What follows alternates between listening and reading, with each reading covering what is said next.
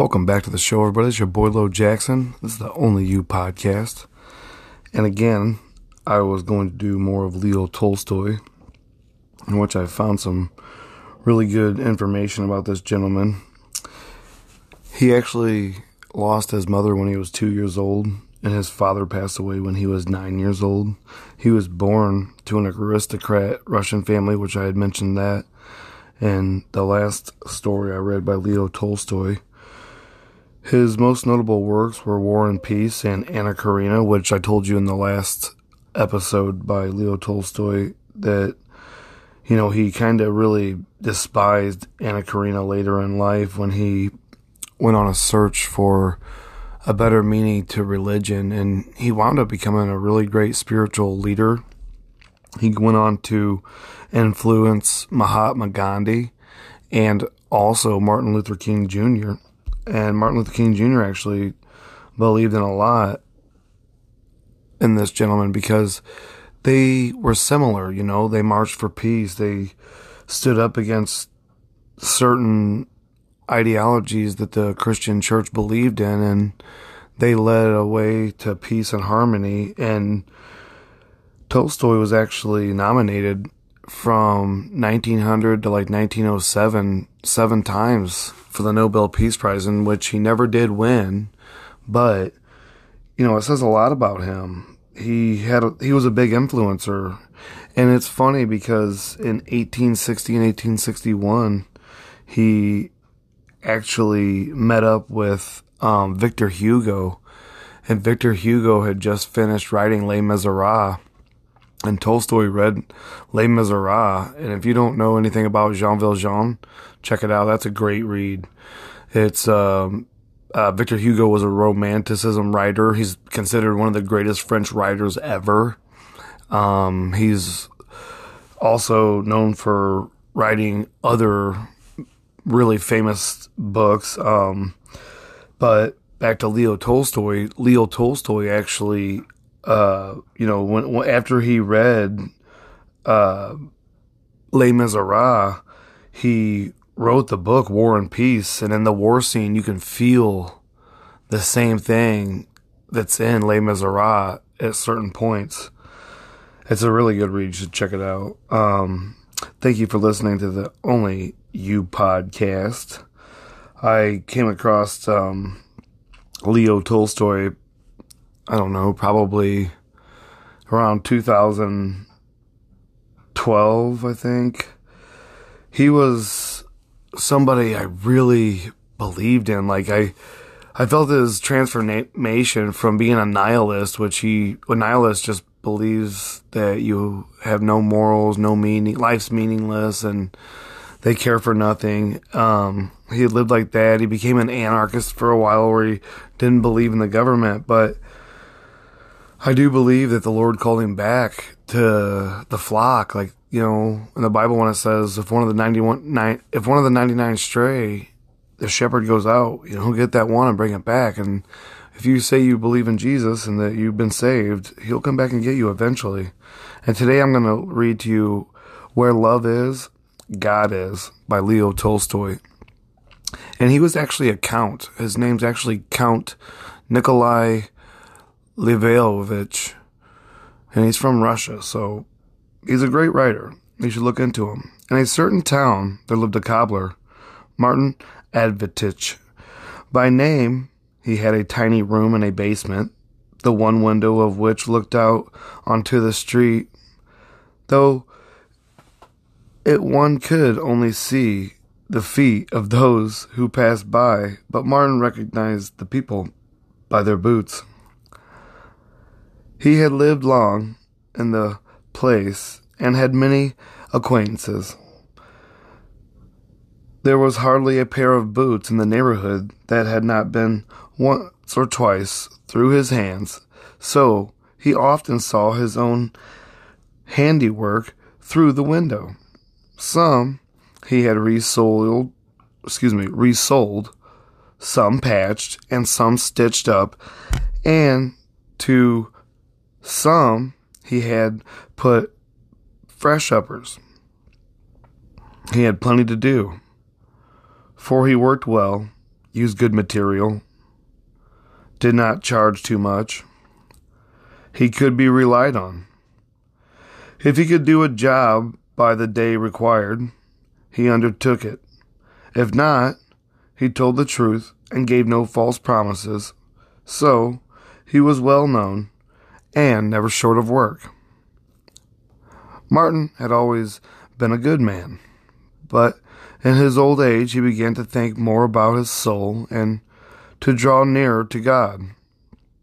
While he still worked for a master, before he set up on his own account, his wife had died, leaving him with a three-year-old son.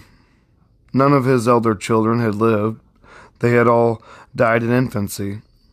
At first, Martin thought of sending his little son to his sisters in the country, and then he felt so sorry to part with the boy, thinketh it would be hard for my little captain to have to grow up in a strange family. I will keep him with me.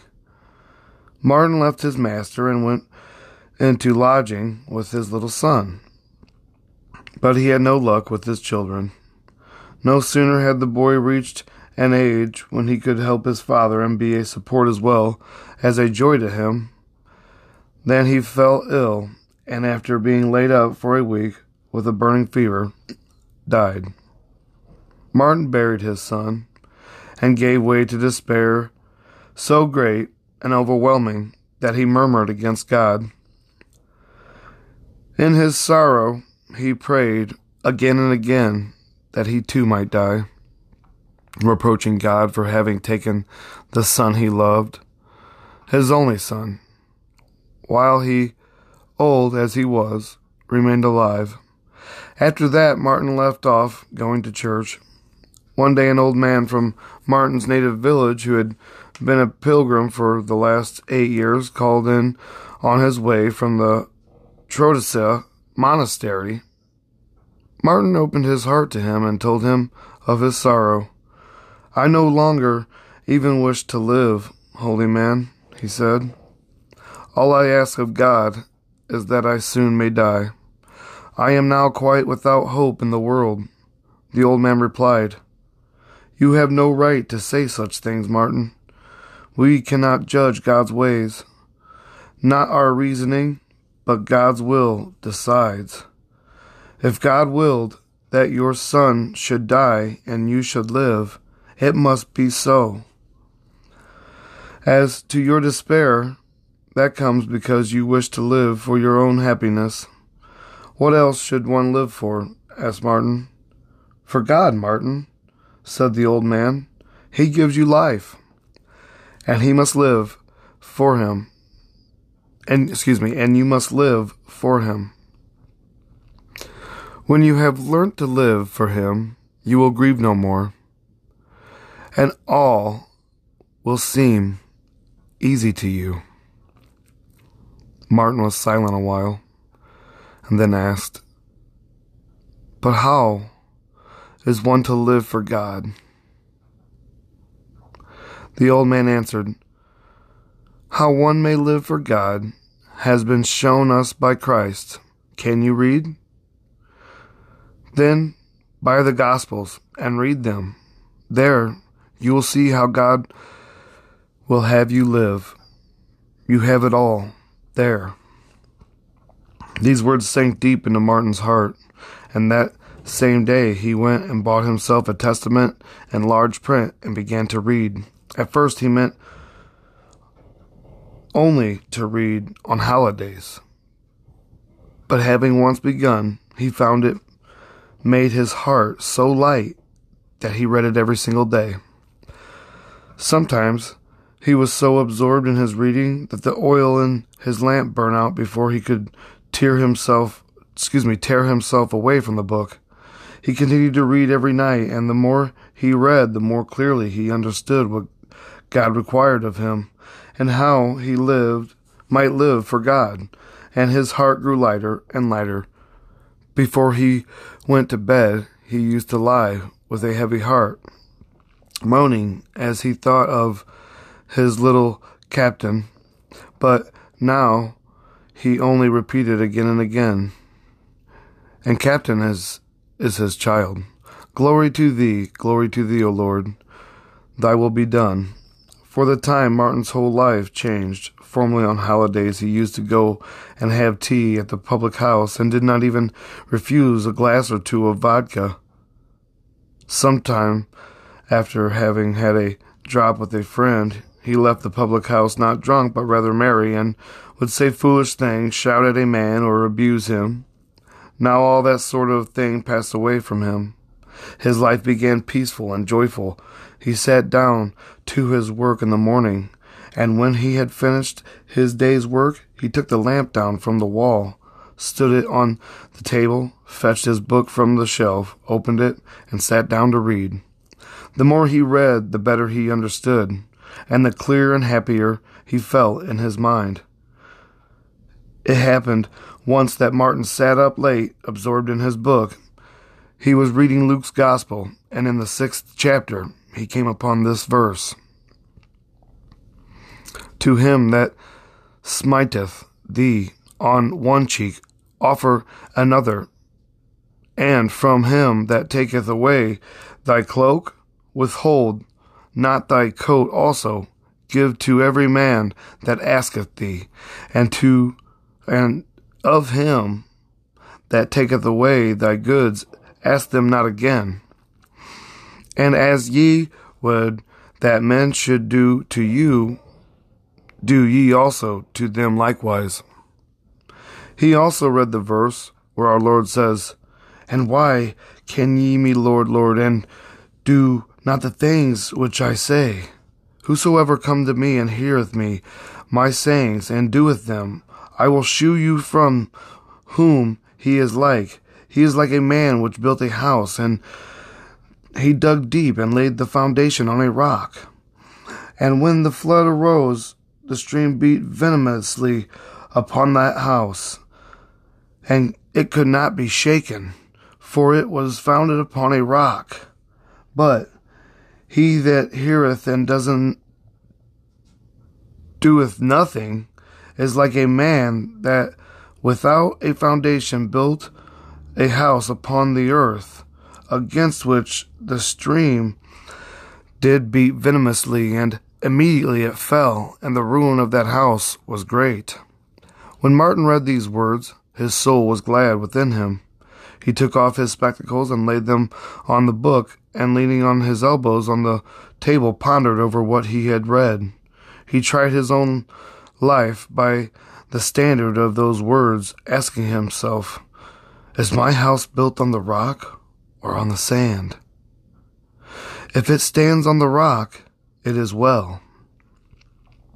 It seems easy enough while one sits here alone, and one thinks one has done one, excuse me, one has done all that God commands. But as soon as I cease to be on my guard, I sin again. Still I will preserve. It brings such joy. Help me, Lord. He thought all this, and was about to go to bed, but was loath to leave his book. So he went on reading the seventh chapter about the centurion, the widow's son, and the answer to John's disciples. And he came to the part where a rich Pharisee invited the Lord to his house, and he read how the woman, who was a sinner, anointed his feet and washed them with her tears, and how he justified her. Coming to forty-fourth verse he read, And turning to the woman he said, Unto Simon, seest thou this woman? I enter into thine house. Thou gavest me no water for my feet, but she hath wetted my feet with her tears, and wiped them with her hair. Thou gavest me no kiss, but she since the time I came in hath no ceased to kiss my feet. My he- my head with oil thou didst not anoint, but she hath anointed my feet with anointment. He read these verses and thought, He gave no water for his feet, gave no kiss, his head with oil he did not anoint. And Martin took off his spectacles once more, laid them on his book, and pondered. He must have been like me, that Pharisee. He too thought only of himself. How to get a cup of tea, how to keep warm and comfort. Never a thought of his guests. He took care of himself, but for his guests he cared nothing at all. Yet, who was the guest? The Lord himself. If he came to me, should I behave like that? Then Martin laid his head upon both his arms, and before he was aware of it, he fell asleep. Martin! He suddenly heard a voice, as if someone had breathed the word above his ear. He started from his sleep. "Who's there?" he asked. He turned around and looked at the door. No one was there. He called again. Then he heard quite distantly, "Martin, Martin, look out into the street tomorrow, for I shall come." Martin rose himself, excuse me, Martin roused himself, rose from his chair and rubbed his eyes, but did not know whether he had heard these words in a dream or awake. He put out the lamp and lay down to sleep. Next morning he rose before daylight, and after saying his prayers, he lit the fire and prepared his cabbage soup and buckwheat porridge. Then he lit the samovar, but, oh, excuse me, put on his apron and sat down by the window to his work. As he sat working, Martin thought over what had happened the night before. At times it seemed to him like a dream, and at times he thought that he had really heard that voice. "Such things have happened before now," thought he. So he sat by the window, looking out into the street. More than he worked. And whenever anyone passed in unfamiliar boots, he would stoop and look up, so as to see not the feet only, but the face of the passer-by as well. A house porter passed in new felt boots, when a waiter, excuse me, then a water carrier. Presently, an old soldier of Nicholas's reign came near the window, spade in hand. Martin knew him by his boots, which were shabby, old felt ones, galoshed with leather. The old man was called Stepanitch. A neighboring tradesman kept him in his house for charity, and his duty was to help the house porter. He began to clear away the snow before Martin's window. Martin glanced at him and then went on with his work. "I must be growing crazy with age," said Martin, laughing at his fancy. "Stepanitch comes to clear away the snow, and I must needs imagine, excuse me, and I must needs imagine it's Christ coming to visit me. Old dotard that I am." A dotard is an old person, especially one who has become weak with sense. Yet after he had made a dozen stitches, he felt drawn to look out of the window again.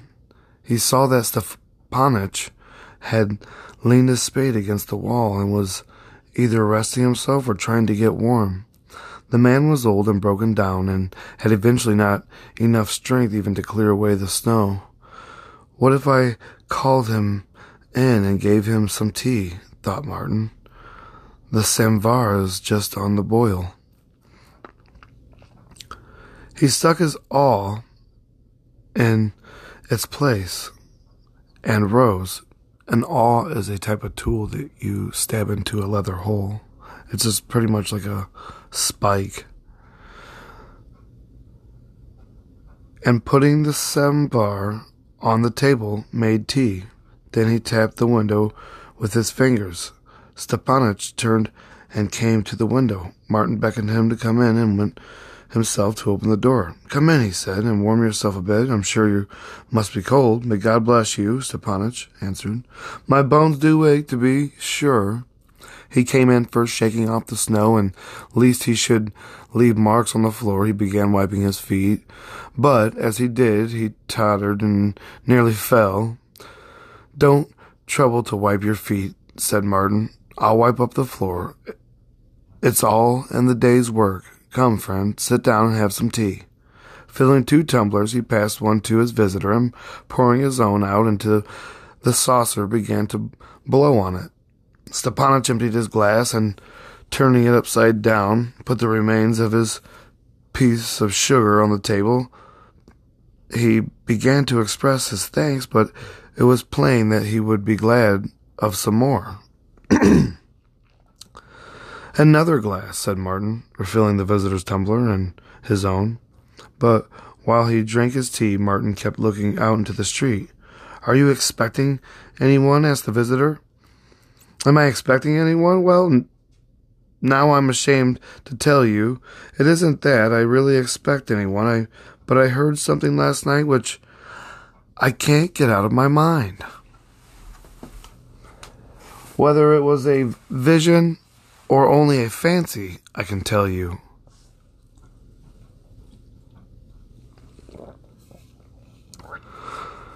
"You see, friend, last night I was reading the gospel about Christ the Lord, how he suffered and how he walked on earth. You have heard, heard tell of it, I dare say."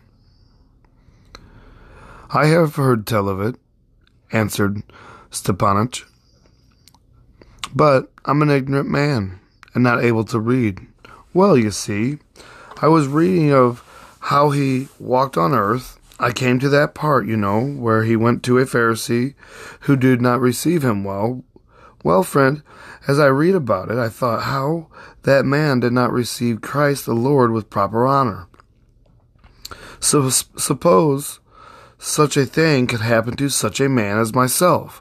I thought, what would I do to receive him? But that man gave him no reception at all. Well, friend, as I was thinking of this, I began to doze, and as I dozed, I heard someone call me by name.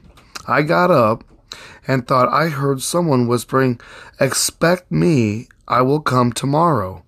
This happened twice over. And I tell you the truth, it sank into my mind that, though I am ashamed of it myself, I keep on expecting him, the dear Lord." Stepanitch took his head in silence. Oh, excuse me, shook his head in silence, finished his tumbler, and laid it on his side. Martin stood up again and refilled it for him. "Here, drink another glass, bless you. And I was thinking, too, how he walked on earth and despised no one, but went mostly among common folk. He went with plain people and chose his disciples with among the likes of us, from workmen like us, sinners that we are. He who raises himself," he said, "shall be humbled, and he who humbles himself shall be raised. You call me Lord," he said, "and I will wash your feet. He who would be first," he said, "let me be the servant of all," because he said, "Blessed are the poor, the humble, the meek, and the merciful." Stepanitch, Stepanitch forgot his tea. He was an old man, easily moved to tears, and as he sat and listened, the tears ran down his cheeks. "Come, drink some more," said Martin. But Stepanitch crossed himself, thanked him, moved away his tumbler, and rose.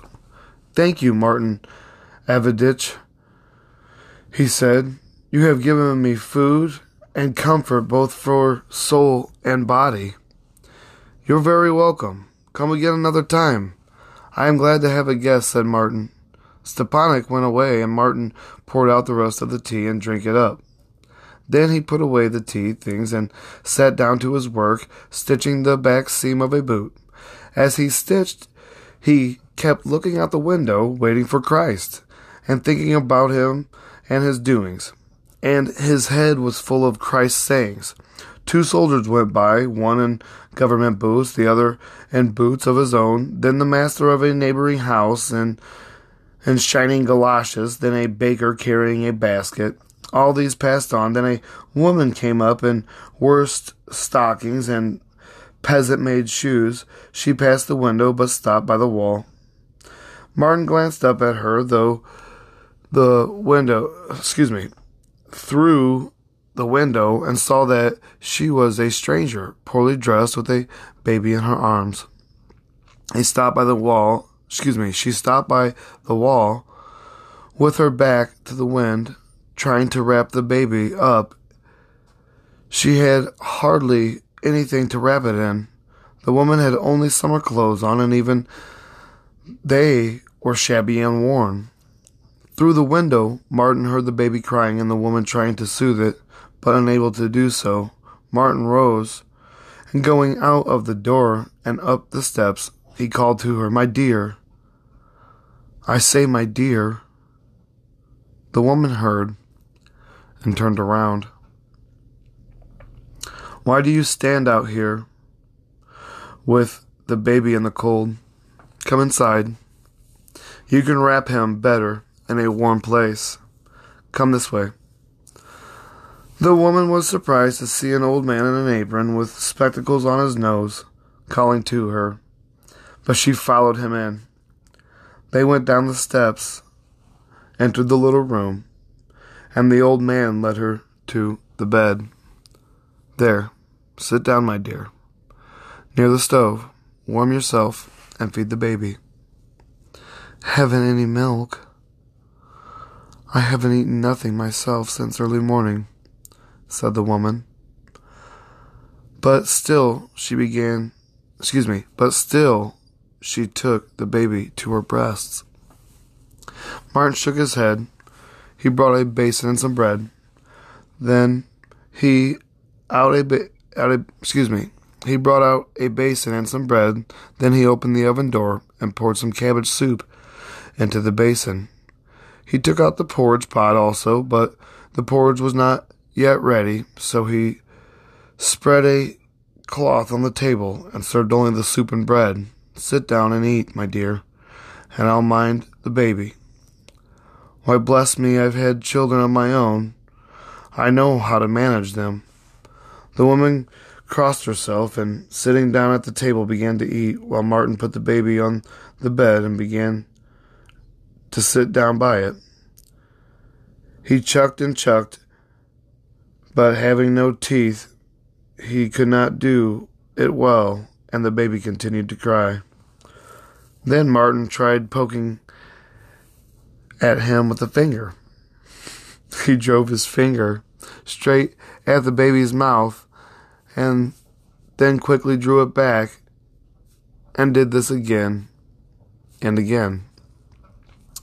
He did not let the baby take his finger in his mouth because it was all black with cobbler's wax. But the baby first grew quite watching of the finger and then began to laugh, and Martin felt quite pleased.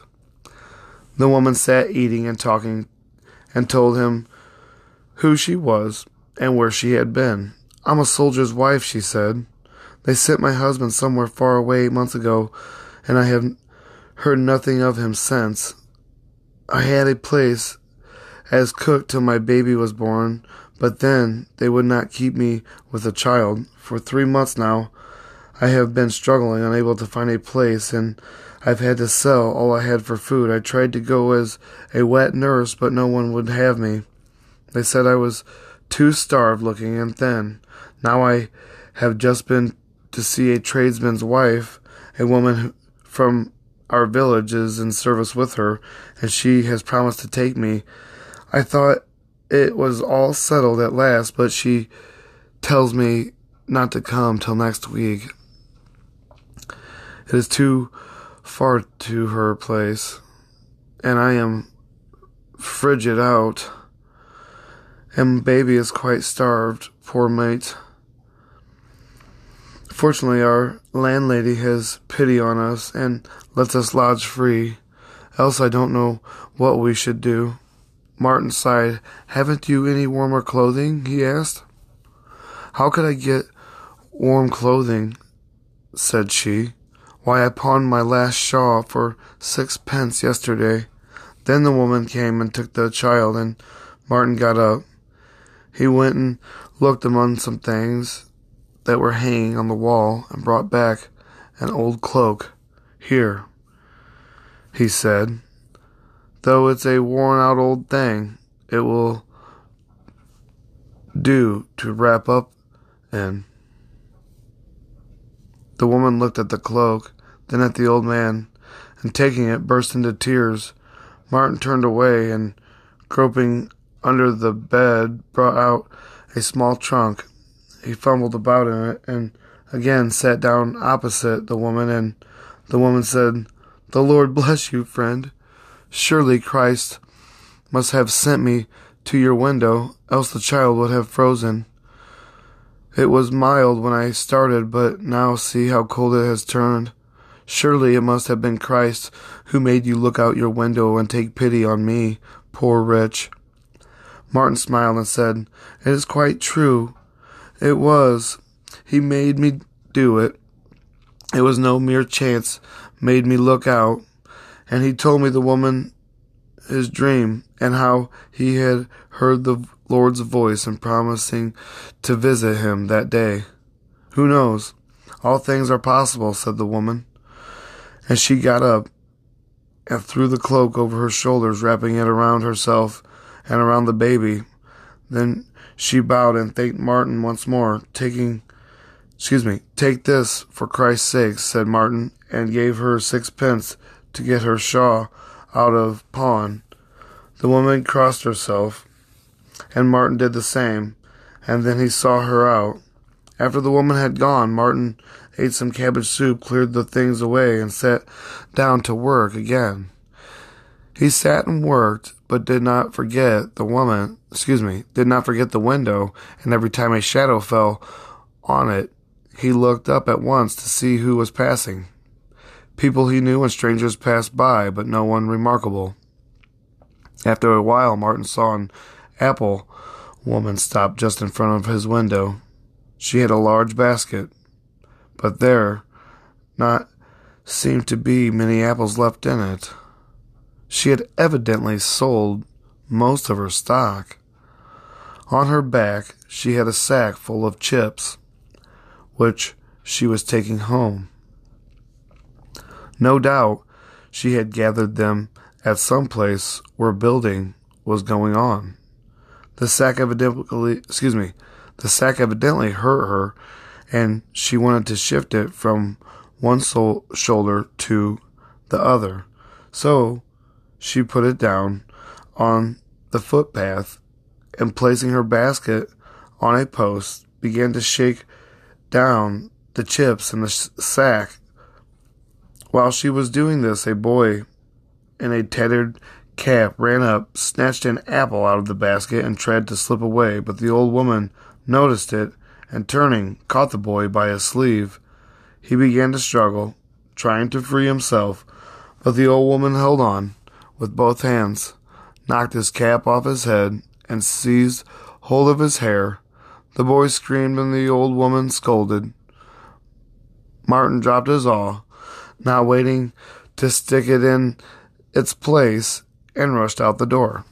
Stumbling up the stairs and dropping his spectacles in his hurry, he ran out into the street. The old woman was pulling the boy's hair and scolding him and threatening to take him to the police.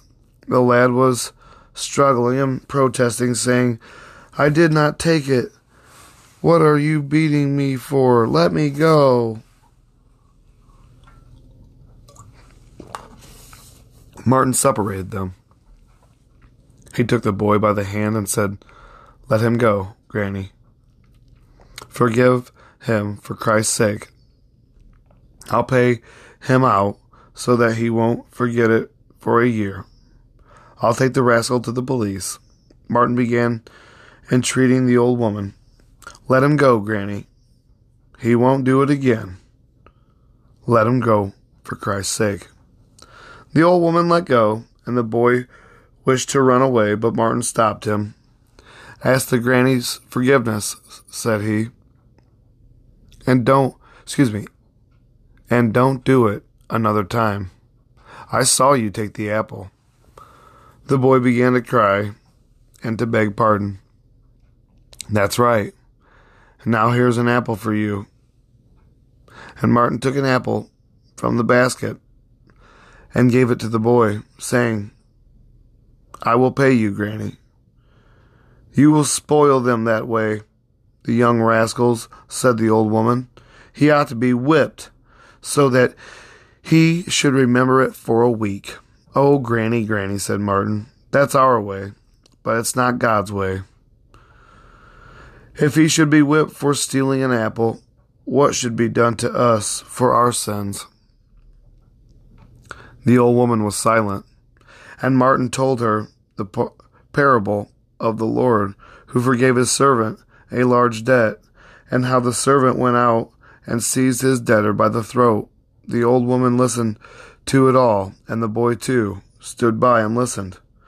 God bids us forgive, said Martin, or else we shall not be forgiven. Forgive everyone, and a thoughtless youngster most of all. The old woman wagged her head and sighed. It's true enough, she said, but they are getting terribly spoilt. Then we old ones must show them better ways, Martin replied. That's just what I say, said the old woman. I have had seven of them myself, and only one daughter is left. And the old woman began to tell how where she was living with her daughter and how many grandchildren she had. There now, she said, I have but little strength left, yet I work hard for the sake of my grandchildren, and nice children they are too. No one comes out to meet me but the children. Little Annie now won't leave me for anyone. It's grandmother, dear grandmother, darling grandmother.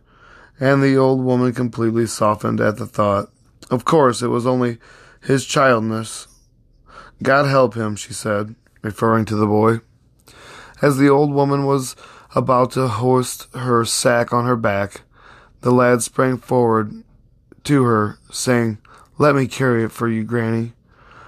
I'm going that away. The old woman nodded her head and put the sack on the boy's back, and they went down the street together, the old woman quite forgetting to ask Martin to pay for the apple. Martin stood and watched them as they went along, talking to each other. When they were out of sight, Martin went back to the house, having found his spectacles unbroken on the steps. He picked up his awl and sat down again to work. He worked a little, but soon not see to pass the bristle through the holes in the leather, and presently he noticed the lamplighter passing on his way to light the street lamps. Seems it's time to light the street lamps, thought he.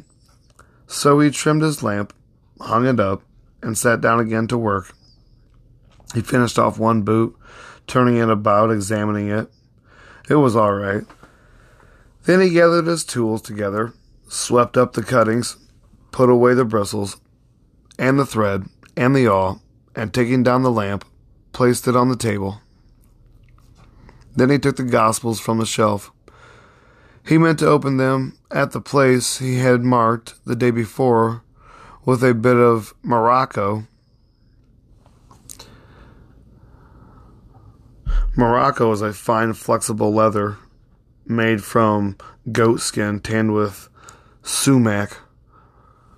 But the book opened at another place. As Martin opened it, his yesterday's dreams came back to his mind, and no sooner had the thought of it than he seemed to hear footsteps, as though someone were moving behind him.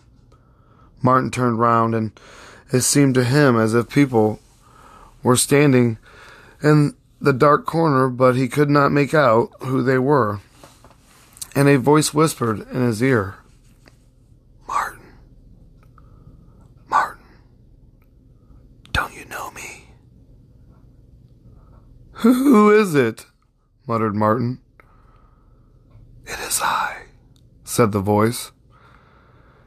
And out of the dark corner stepped Stepanitch, who smiled and vanished like a cloud, was seen no more. "It is I," said the voice again. And out of the darkness stepped the woman with the baby in her arms. And the woman smiled, and the baby laughed, and they too vanished. "It is I," said the voice once more. And the old woman and the boy with the apple stepped out, and both smiled, and they too vanished. And Martin's soul grew glad. He crossed himself, put on his spectacles, and began reading the Gospel just where it had opened. And at the top of the page he read, "I was hungered, and ye gave me meat. I was thirsty, and you gave me drink. I was a stranger, and you took me in." And at the bottom of the page he read, "And as much as ye did it unto one of these my brethren, even these least ye did it unto me."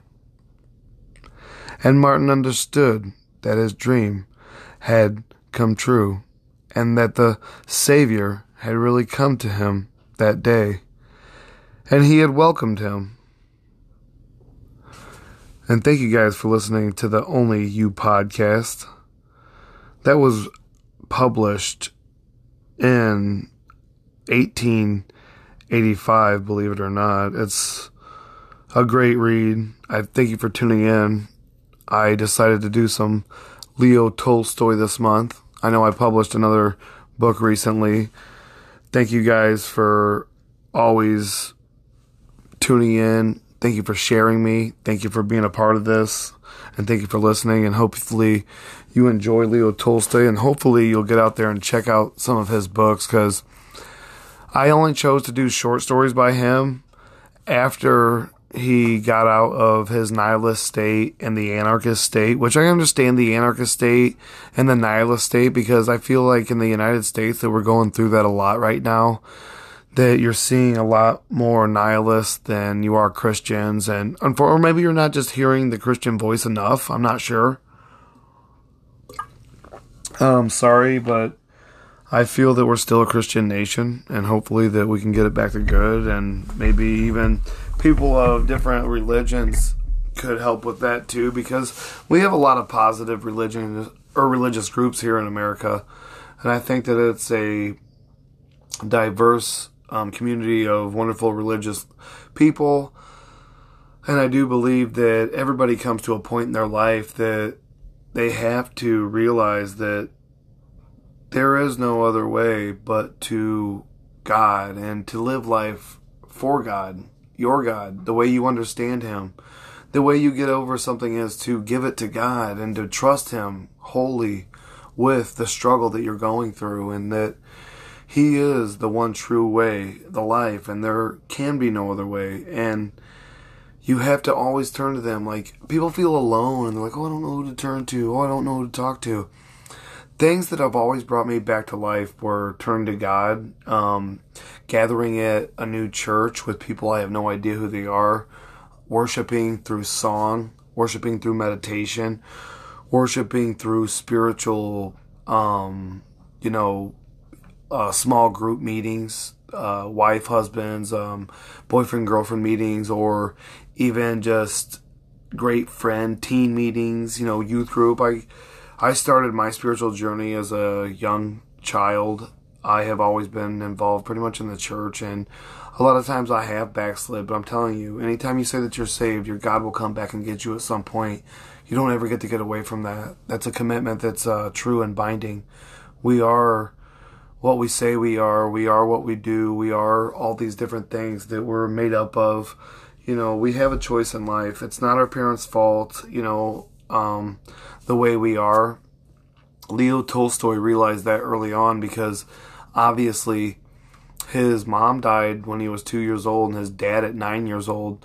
And that solidified a movement in his mind that, you know, he was raised by other family members. But Leo Tolstoy went on to have thirteen children. He had nine with his first wife. And he really did. He served in the War of eighteen twelve as well over there. It was the Crimea War. He was changed by all those things, and as a man we are all changed too, and as a woman we are you're all changed as well. You know, there's many different changes in life, and, and in every religion also it says that, that you know, one of their characters in their book that they read, they encounter their God and they change their name, because when you change your name, you change your life. You set higher standards for yourself. You go on to become something that you never thought you could be.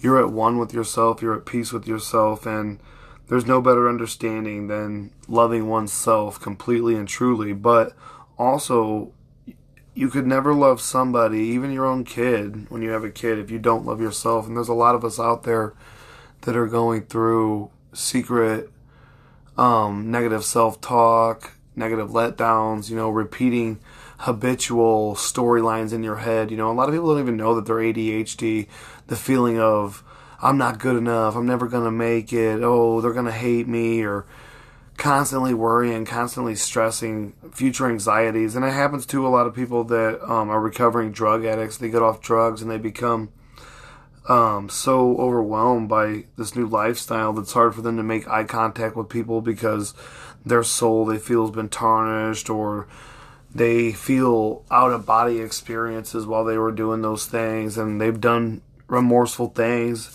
or whatever. But in reality, you could go back to the God that you belong to, ask for forgiveness, move forward, and set sail in a different direction.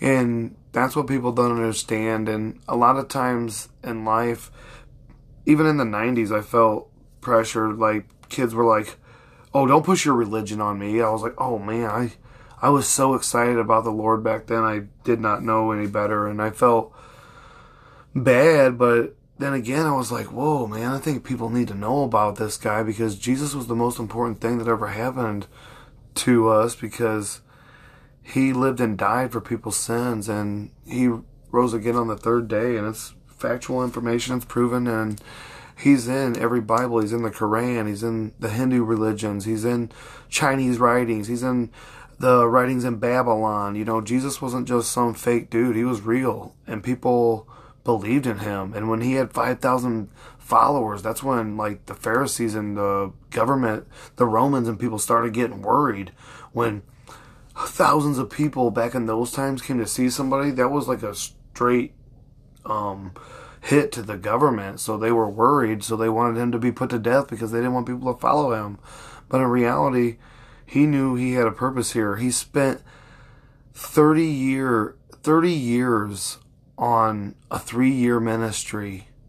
So, you know, if you think you're going through hard times and you can't believe that all the things have gone on, because this is what I do to myself sometimes, you know, it's hard for me to really believe all the things that have gone on in my life. When I tell people about my life, they're like, oh, man, he lived a wild life. And I really had no idea.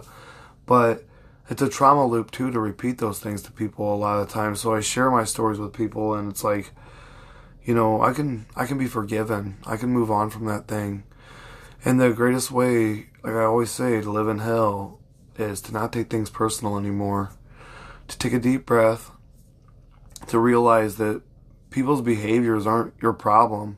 The way somebody's acting or treating you is just a reflection of their own personal self, that their true self is something's going on inside of them you have no idea about, and that the only thing to do is just really focus on how you're going to react or respond and go from there. And that's where I'm at in my life. I just want peace. I want prosperity, peace, and one day just not to have to worry about anything anymore, that, you know, I'm not good enough or I'm not smart enough, because people have a lot of um, mental ailments now because there's a lot of um, nutritional deficiencies out there that we're not aware of, that we're doing to ourselves. There's a lot of people taking a lot of different supplements. You know, nobody wants to exercise. They want this magic dose of skinniness overnight.